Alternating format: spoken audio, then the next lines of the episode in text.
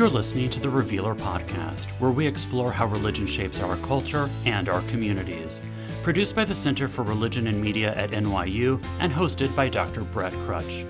Each month, we sit down with guests to discuss the role religion plays in people's lives, in our politics, and throughout our world.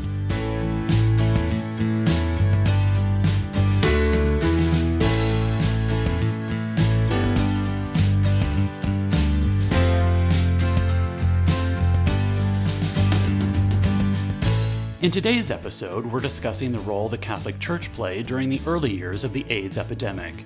How did the Catholic Church respond when AIDS hit in the 1980s, especially when the most visibly affected group was the LGBT community? In what ways did Catholicism inspire people to become involved in AIDS activism? And what does this history teach us about the place of queer people in Catholic communities today?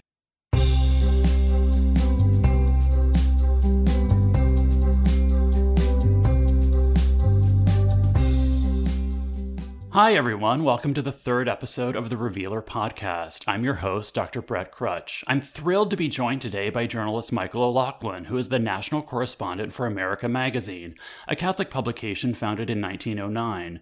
Michael created the exemplary podcast Plague Untold Stories of AIDS in the Catholic Church, available now on Apple, Spotify, and elsewhere. And you can read about his experience working on the podcast in the upcoming June issue of the Revealer magazine at therevealer.org. Hi, Michael. It's great to chat with you. How are you doing today? Hey, Brett. Good. Thanks for having me. Great, thank you. So, I'd like to start by commending you for creating an outstanding podcast, and I don't say that lightly. Uh, I often describe myself as a scholar of religion and LGBT history, and I think you've done a masterful job in several ways. By that, I mean many people, including queer people and those who did not witness what unfolded in the 1980s and 90s, do not know much about the horrors of the AIDS crisis, and your podcast gives insight into some of that history. You also deal with religion in a sophisticated way. I think when most people think about religion and AIDS or the Catholic Church and AIDS, they likely think of condemnation, of religious leaders claiming that AIDS was punishment for sexual sin. And that's certainly part of the story. Uh, but your podcast tells another story uh, in many parts. It makes clear that many people with AIDS turned to religion, that Catholicism remained important for many LGBT people, and that several priests and religious sisters supported gay men and others with AIDS. So I'd like to begin uh, by asking you what led you to want to do a podcast series on AIDS in the Catholic Church. Uh, why was it important for you to explore this history, and what do stories about the AIDS crisis reveal about Catholicism and queer people? Yeah, thanks for that uh, thoughtful kind of uh, summary of the podcast. Um, I set out to create uh, the podcast Pretty simply because I'm gay and Catholic, and I'm just really uh, searching for history that kind of talks about what it's like for people to navigate what can be a complicated uh, dual identity. Mm-hmm. And, you know, it's interesting. I'm 34, uh, so I wasn't really old enough to remember much of the AIDS crisis. Sure. Um, and it was uh, at dinner with a priest friend one night when he was telling me about his own chaplaincy work during the AIDS crisis and how he had gotten in trouble by his bishop for ministering to the gay community. Hmm. And hmm. I was really fascinated by that because it, it never occurred to me that there was a a role, not only a, a, role period, but a significant role for the Catholic Church at the beginning of the AIDS crisis. So I started digging around and realized that there was this whole kind of wealth of information from especially LGBT Catholics and their allies from the 80s and 90s who lived through this very trying time not only navigating their identity as LGBT people in an institution that was hostile to their rights, but also fighting for their lives at the same time, often, um, often kind of against the institutional church. So I was curious about that sort of negative history. Mm-hmm. But what I quickly learned as I talked to these people was they, uh, many of them told me that it was their church as well. So they were fighting um, you know, against the institution, but also for their right to remain in that institution. So hmm. much of the podcast, while it deals with history, um, it's also about identity, and and that was um, a goal for me to kind of learn these lessons and then share them with the wider um, LGBT community, Catholic community, and just people in general who are interested in what it's like to navigate identity. That's great. So I'd, I'd like to sort of pick up on one point that you just brought up there about people who, um, although there were tensions, wanted to remain uh, within the Catholic Church. And you start the series by introducing listeners to a gay man who credits his Catholicism as actually one of the crucial reasons why he became involved in AIDS activism in the 80s. And then you interview people across the country who identify as gay and Catholic or others who are straight or part of Catholic religious orders uh, who describe Catholicism as a key reason why they started helping people with AIDS. And I think that may strike some listeners as surprising. So, would you mind uh, explaining for us why some of the people you met credit Catholicism as one key reason why they became involved in helping people with AIDS during this time? Sure. The first episode is about a man named David Pace uh, David was um, working in AIDS ministry uh, in part because he was diagnosed with HIV pretty early on in the crisis. Uh, his partner, uh, Bill, died from AIDS uh, in the 1980s. Uh, and Bill was motivated to help his community during this time. he lived in New York and was actually one of the founding volunteers of the Gay Men's Health Crisis, an organization that played a huge role in education around uh, safe sex and uh, getting the gay community to embrace the role of condoms and preventing the spread of HIV. And David said that even though he felt kind of under siege from the church, um, this is at a time when the Vatican is putting out uh, pretty harmful anti gay statements on kind of condemning homosexuality, calling it intrinsically disordered. Uh, and again, this is at the height of the AIDS crisis. So he said, you know, on the one hand, his friends are all dying from HIV and AIDS. On the other hand, he's finding, com- he's finding comfort in the church, even as kind of institutional leaders attack the community.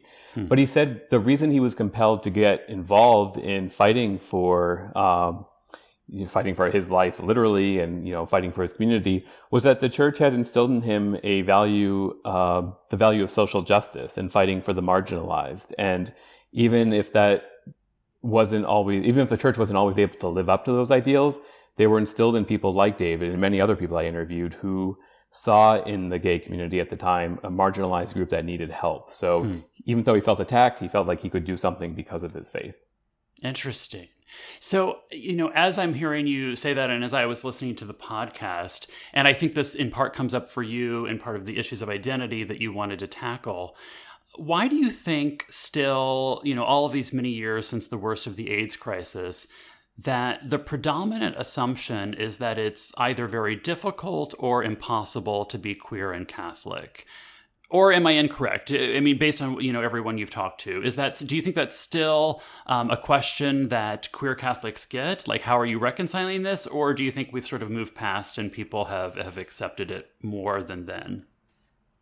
It's a great question. Uh, I would say that for me, I was constantly getting that question. Mm. Um, as I talk to some of my friends in their 20s, um, which I don't feel like is that much of an age difference, but they don't seem to have as much of an issue with it. Um, there, there are certainly still personal struggles, I think, for LGBT youth who grew up in a religious household or a Catholic household because we don't learn kind of uh, LGBT history uh, in our families or in the church. It's something you have to seek out, uh, you know, as you come to terms with your own sexuality.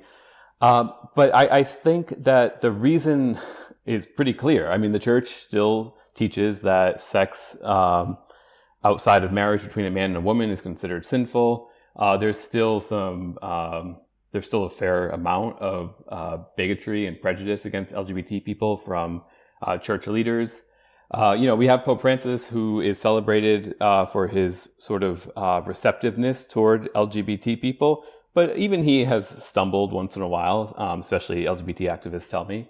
Uh, right. They feel like he doesn't quite get it, even if he is willing to meet with people. Um, so I, I, think there is still a sense that you can be Catholic or you can be LGBT. And even when there is acceptance, uh, like for me as a gay Catholic, I've kind of been working in this space uh, for about a decade, and I feel, you know, like I have a good relationship with church leaders, and I have a community here in Chicago.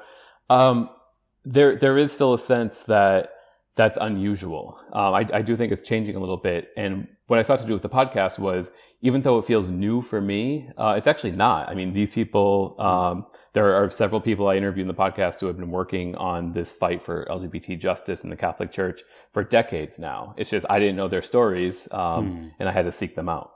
Right, right. No, and how you started that is is is crucial to the answer. Is that many people queer or otherwise, don't know queer history and don't know sort of what early generations have been fighting for and doing. Uh, and I think that's part of why uh, your podcast is, is so great.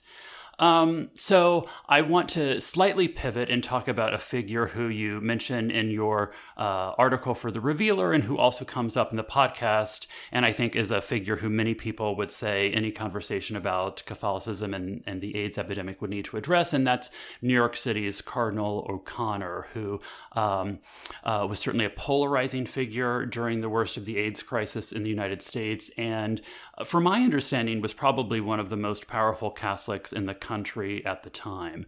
So uh, the AIDS activist group ACT UP uh, intensely opposed Cardinal O'Connor, in part because of his refusal to support condom distribution and safer sex education, and his his broader influence on New York City politics. And and many of those activists, uh, I think, believed that he had blood on his hands and was making the AIDS epidemic worse. So I'm curious to hear from you. Uh, you know, having talked to activists and people who worked in Catholic hospitals and churches during his tenure, how do you think we should remember Cardinal O'Connor and his response to the AIDS epidemic?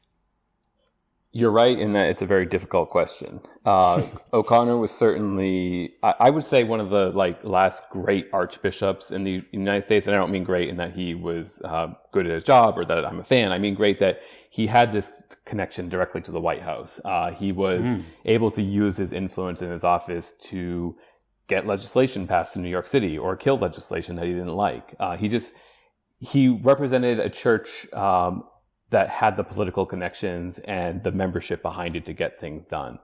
Hmm. Uh, and he used that power um, in New York, especially. He fought against um, non-discrimination laws for LGBT people. Uh, he tried to fight against uh, the teaching of safe sex in public schools during the height of the AIDS crisis, and that's really why activists took issue with him um, there was this conception early on that ACT UP didn't like the Catholic Church because it was against homosexuality and didn't permit condoms. But as I interviewed ACT UP members and read some oral history projects, it became clear that what they were actually upset about was the Catholic Church getting involved in public health debates or the church getting involved in the political process around gay rights. They, they saw the church as kind of uh, stepping out of its own lane in terms of, you know, it should be ministering to its own members, not dictating the lives of other people. So it was really complicated. Uh, but one thing I also found was that people who knew him said that he was actually a compassionate guy, um, even around the AIDS epidemic. Um, there's a story that he set out to visit a thousand uh, patients with AIDS in Catholic hospitals in New York, which were hmm. uh, some of the bigger hospitals serving the the um, the patient population affected by HIV and AIDS. Uh, and he says he accomplished that. Um, it's a little odd to me that he set out a sort of benchmark for how many people he wanted to visit and then was able to count and say he did that. But right. uh, people say he did. He was visiting hospitals. So, the, the, but then the critique there is that um, ACT UP members would say, well, it's fine. The church cares about us when we're dying, but we'd rather live, and they're getting in the way of that. So hmm. there's always this give and take in terms of the institutional church, and he, Cardinal O'Connor, represents that. And I think he also represents the complexity of this time. I mean, it wasn't the Catholic Church alone by any means that um, sort of uh, added to the stigma of people living with HIV and AIDS. It was every sector of society grappling with this marginalized community being affected by this devastating illness and how do we respond? Right right. And and I'm, my understanding from your podcast and and elsewhere and what you just said is that uh, for the ACT UP activists that uh, they seem to think of this as like a separation of church and state issue, that he had overstepped his bounds with his authority into politics. And so then they protested the church and they got backlash for having been seen as uh, disrupting religious services um, and, and got vilified in part for their disruption of what is seen as sort of, um, you know, a sacred space where people should be allowed to worship. Yeah, I mean, for those who don't know, like ACT UP, I mean, it literally took over a mass at St. Patrick's Cathedral, and hundred people were arrested for this. What was supposed to be a silent protest turned into a very loud and boisterous protest, and there was a lot of pushback against that. But I think you're exactly right. They they saw the church as sort of going beyond what they thought was appropriate for a religious institution and wanted to push back. But an interesting thing I learned was that a lot of ACT UP members were either Catholic themselves or were ex-Catholics. So mm. there was a little, I think, more going on. Um, you know, the psychology of a religious person taking on their religious institution does create some um, interesting dynamics. So there was a lot going on with that protest. Right. Great.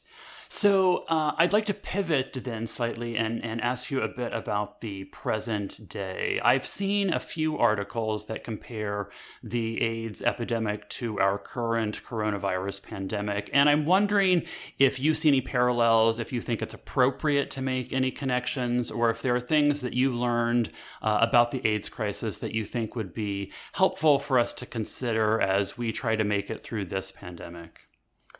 I wrote one of those uh, one of those uh, essays ah. for uh, America Magazine, the Jesuit magazine where I work, and I, I struggled with it because I think um, the the one the one commonality maybe is when I was uh, producing the podcast. One question I would ask everyone. It, this uh, podcast was made uh, well before the the current um, coronavirus pandemic, but I, I would always ask them to kind of describe the uh, sense of fear that pervaded society in the early days of HIV and AIDS. And people often had a hard time to do that because they said if you didn't live through it, you couldn't quite understand. Um, and I did go back to several of the people I interviewed for the podcast and ask them, you know, what do you make of this versus back mm-hmm. then? And they and they said that they did feel a similarity between the fear people are feeling.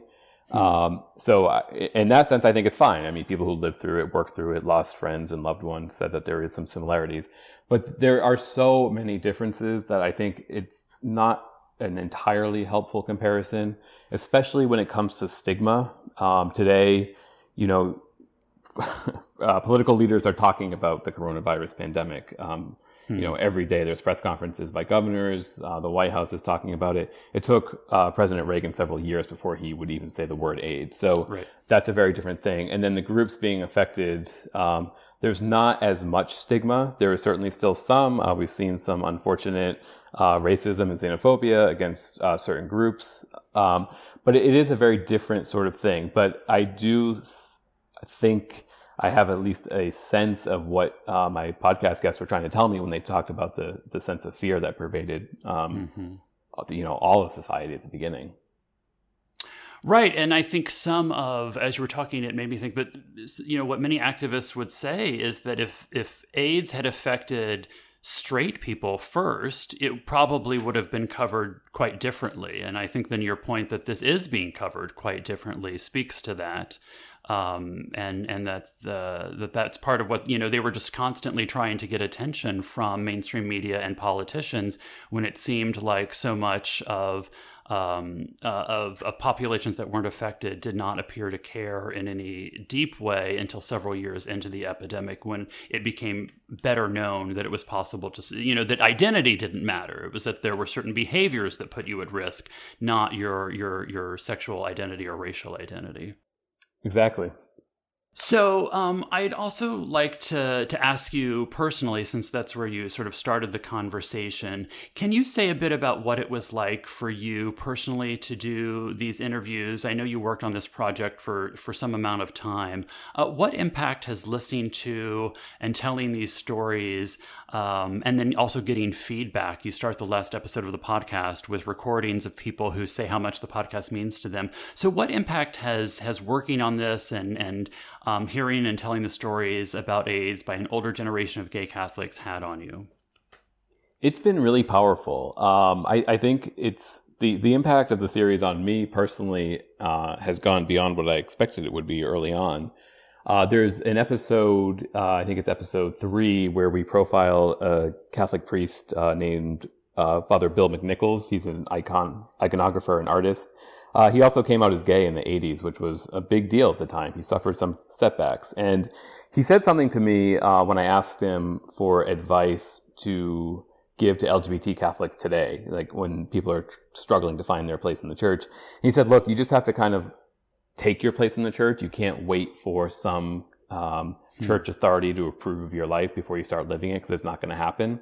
And it, on the one hand, it's kind of bleak, right? Like everyone wants acceptance and approval. And he was saying it's just not going to happen. But on the other hand, it was kind of inspiring because he wants people to just say, like, if you want to be there, you should be there. You have a right to be there like anyone else. So that that message from him was echoed by a lot of the guests I interviewed, especially LGBT Catholics who lived through the AIDS crisis in the 80s. So that was powerful to me. But even more moving than the guests was the feedback you referenced. Um, I received hundreds of messages um, once the series came out from people who had listened and said, um, you know, they had lost um, loved ones to HIV and AIDS. And some people said they regretted how they treated their gay sibling who died from AIDS or um, a child, and that this had them thinking about how they responded and they wished they could do things differently. Uh, so those were really moving and sometimes heartbreaking. Uh, more inspiring, though, um, I think we feature in the last episode um, a young gay Catholic from San Francisco who said that he had felt completely alone, um, that he actually didn't feel like he had a place in the church, um, but his faith was really important to him, so he was struggling, and that he felt like uh, Plague, the podcast, offered him a community of people who understood his struggle. So that hmm. was really powerful to me that we were able to kind of connect these, um, you know, somewhat older people in their 60s, 70s uh, to people in their 20s and 30s to say that you do have a common bond and there is a community here for you. That's great. That's that's powerful. Um, and then the way you start the last episode is it's very touching to hear people uh, describing their reactions and what the podcast meant for them, and then to hear you sort of respond to some of the um, most common questions that people asked you. So, uh, my last question for you today is if there are just any final lessons that this history about AIDS, about queer people, and the Catholic Church has for us today this is still very much an ongoing issue. Um, and I mean that in two ways. First, um, even though this is a history project, um, I look at the time from 1985 to 1995, more or less, which is considered the peak of the HIV and AIDS crisis in the US. HIV and AIDS is still very much an issue in this country, um, especially among young uh, queer men of color. Um, this is an epidemic that is not going down as fast as it should. Is There are some studies suggesting that the HIV rate is actually going up in some communities. So hmm. I would challenge, you know, faith communities and believers who responded to this podcast to ask what their communities are doing now about this. And if the answer is nothing, which is um, true in a lot of cases, I would ask them to ask why. So that's on that's one takeaway for me. Um, and then another one is the the kind of fight for LGBT acceptance in the Catholic Church and other religious communities is still very much an ongoing project as well. Um, we talked a little bit about how I don't think the stigma is as prevalent in some communities as it was back in the 1980s, but I do hear from people, um, from readers and listeners saying that they've struggled to find a place in the church. Um, firings of LGBT people in Catholic institutions is not uncommon. I've reported several of those stories. Right. Uh, so this is still very much an issue um, that I think Catholics who want to um, see an equitable church and a church committed to justice are still struggling with this question. So my goal is to connect these stories to people who are still active in church circles and get them thinking about what's uh, still needed today. Great, that's excellent. I mean, that's that's a really um, outstanding point, right? The the AIDS crisis is not over, and and right, it's it's maybe who is most affected now reveals other structural issues about society, and and I and I really like that call to um, uh, ask religious communities to to remain committed to how they can address these issues today uh, in in 2020. Well, thank you very much. That's that's all the time we have for today. I've really appreciated this discussion and and all the work you have done uh, covering this in the magazine and for the podcast. So I'd like to thank our guest Michael O'Loughlin and as always our production editor Anna Donch. Make sure you check out the podcast Plague: Untold Stories of AIDS in the Catholic Church and Michael's article in the upcoming June issue of The Revealer. I'm Brett Krutzsch. I hope you'll join us for our fourth episode next month when we discuss Hasidic Jews in New York who lead double lives while remaining committed to Hasidic Judaism. In the meantime, I hope you stay safe and healthy.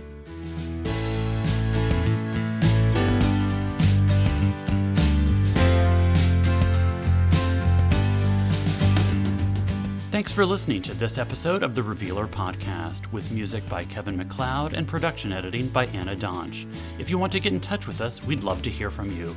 Email us at the Revealer Podcast at gmail.com and check us out at therevealer.org.